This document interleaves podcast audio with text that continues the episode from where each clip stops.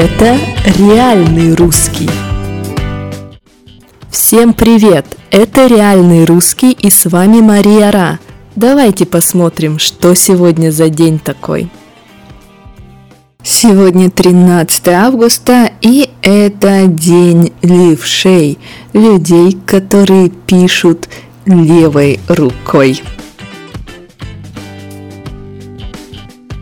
Все люди делятся на правшей и на левшей. Соответственно, правша – человек, который пишет правой, левша – человек, который пишет левой.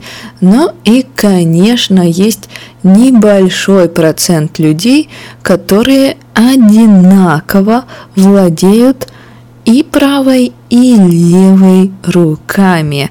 Понятно, то есть они могут писать и правой, и левой одинаково хорошо, но это скорее исключение. Вообще левшей в мире меньше, чем правшей. Всего в мире примерно 15% левшей. Все остальные люди пишут правой. И раньше это была проблема. Почему? Потому что раньше в школах, в детских садах левшей переучивали, то есть им не давали что-то делать левой рукой, их учили все делать правой рукой, да, то есть переделывали, переучивали, учили по-другому, учили по-новому. И бедные левши от этого страдали. Сейчас левшей не переучивают, наоборот, продаются ручки, карандаши для людей, которые пишут левой рукой.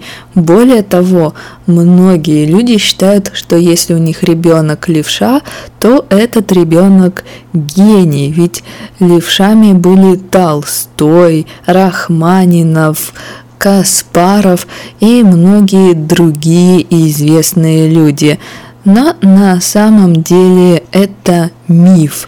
Миф, то есть легенда, это неправда. Нет никаких научных данных о том, что левши умнее, гениальнее, лучше правшей. Но так как левшей меньше, то родители левшей думают, что их ребенок какой-то особенный он гений. А вот то, что если учиться писать и рисовать одинаково двумя руками, то будет хорошо для мозга, мозг будет развиваться, вот это не миф. Поэтому сегодня домашнее задание следующее. Научитесь писать второй рукой тоже развивайте мозг. Ну и, конечно, если у вас есть знакомые левши, поздравьте их с их праздником. Ну а что же у нас происходило в такой интересный день? Давайте посмотрим. Итак, в 1914 году в России была введена военная цензура. Да, введена, то есть э, приняли военную цензуру, начали следовать правилам военной цензуры. Что это такое? Ну, собственно, это сохранение военной тайны. То есть нужно было сначала думать, а потом рассказывать журналистам о том, что будут делать люди в бою, что будут делать люди против противника. Короче, не рассказывать ничего секретного, не рассказывать ничего, что может помочь твоему противнику.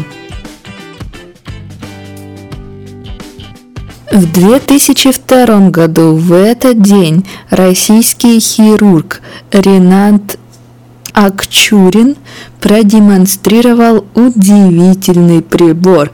Этот прибор позволяет, то есть делает возможным, разрешает делать операции на сердце, и сердце при этом будет работать, сердце не остановится.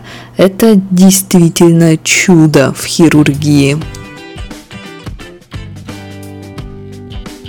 В 2007 году произошел теракт, в результате которого поезд Невский экспресс попал у нас в катастрофу в аварию. Но, к счастью, никто не погиб. Невский экспресс – это поезд фирменный, идет он быстро, курсирует по маршруту Москва-Петербург. И это был первый теракт на таком виде поезда. Вот и все новости. Давайте посмотрим интересные слова. Итак, левша – человек, который пишет и работает левой рукой, а правша – человек, который пишет, работает правой. Переучивать, переучить, то есть учить заново, учить делать что-то по-другому. То есть нужно, чтобы человек забыл старый метод и научился делать что-то, используя новый метод. Когда мы говорим, что человек хорошо использует руку, человек работает хорошо какой-то рукой, мы говорим, человек владеет рукой. И есть люди, которые одинаково владеют двумя руками, и правой, и левой.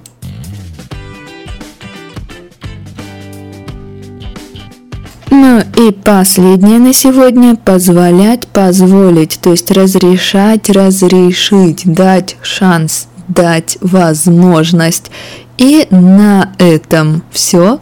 Не забудьте поздравить друзей левшей и попробуйте один день делать все другой рукой, не вашей основной рукой. Это очень интересный эксперимент. Ну все, до завтра.